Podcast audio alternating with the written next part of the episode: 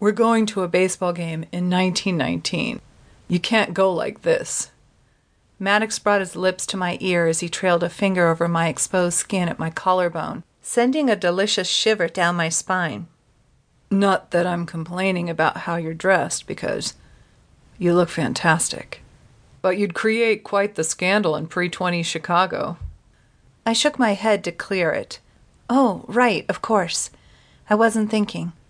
If he didn't stop touching me, I doubted I'd ever think straight again. He kissed the sweet spot behind my ear, then flopped down on my bed, staring up at the cracks in my ceiling as if trying to solve an equation. Does your mom have anything you can borrow? He picked up my pillow and brought it to his face. Anything from that era? I doubt it. I bit back a smirk. Did you really just smell my pillow? He shrugged, then smiled and shoved the pillow behind his head. Well, we can't just show up in regular clothes. We'd never get through the gate looking like a couple of vagrants.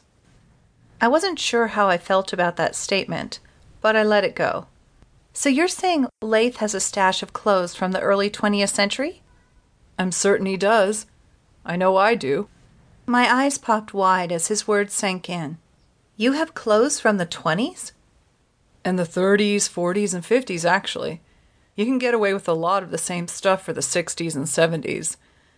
And I avoid the 80s like the plague. I nodded. It made sense. Do you have any long skirts or. Oh my god, I can't believe I forgot. I shot a glance at the narrow storage closet on the other side of my room. When we first moved in, I discovered these trunks filled with old clothes. I think they must have been my grandmother's maybe even my great grandmother's. I'd planned on selling them on Etsy or taking them to a vintage shop, but I got distracted. My cheeks heated up as I thought of exactly who had distracted me. He gave me a knowing grin. Well, what are we waiting for? Let's see what's inside. Maddox helped me drag the first trunk out of the closet, and I carefully removed the floral silk dress I'd seen that first day.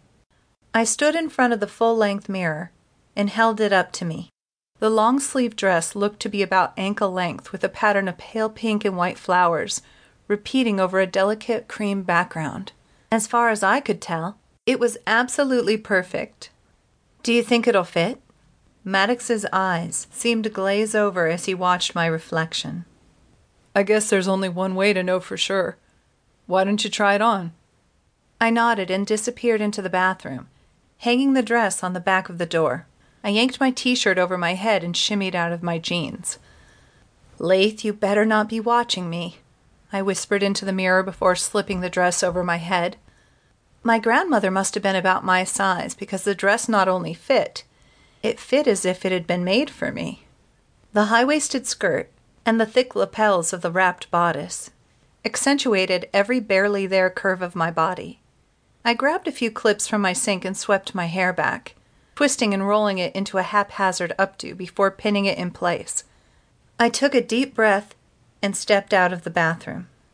Maddox was stretched out across my bed, but when he saw me, his mouth fell open, and he jumped up and crossed the room as if he'd time jumped to me. Ava, you. He took my face in his hands, and without breaking eye contact, he slowly closed the distance between us until his lips barely brushed mine. You take my breath away.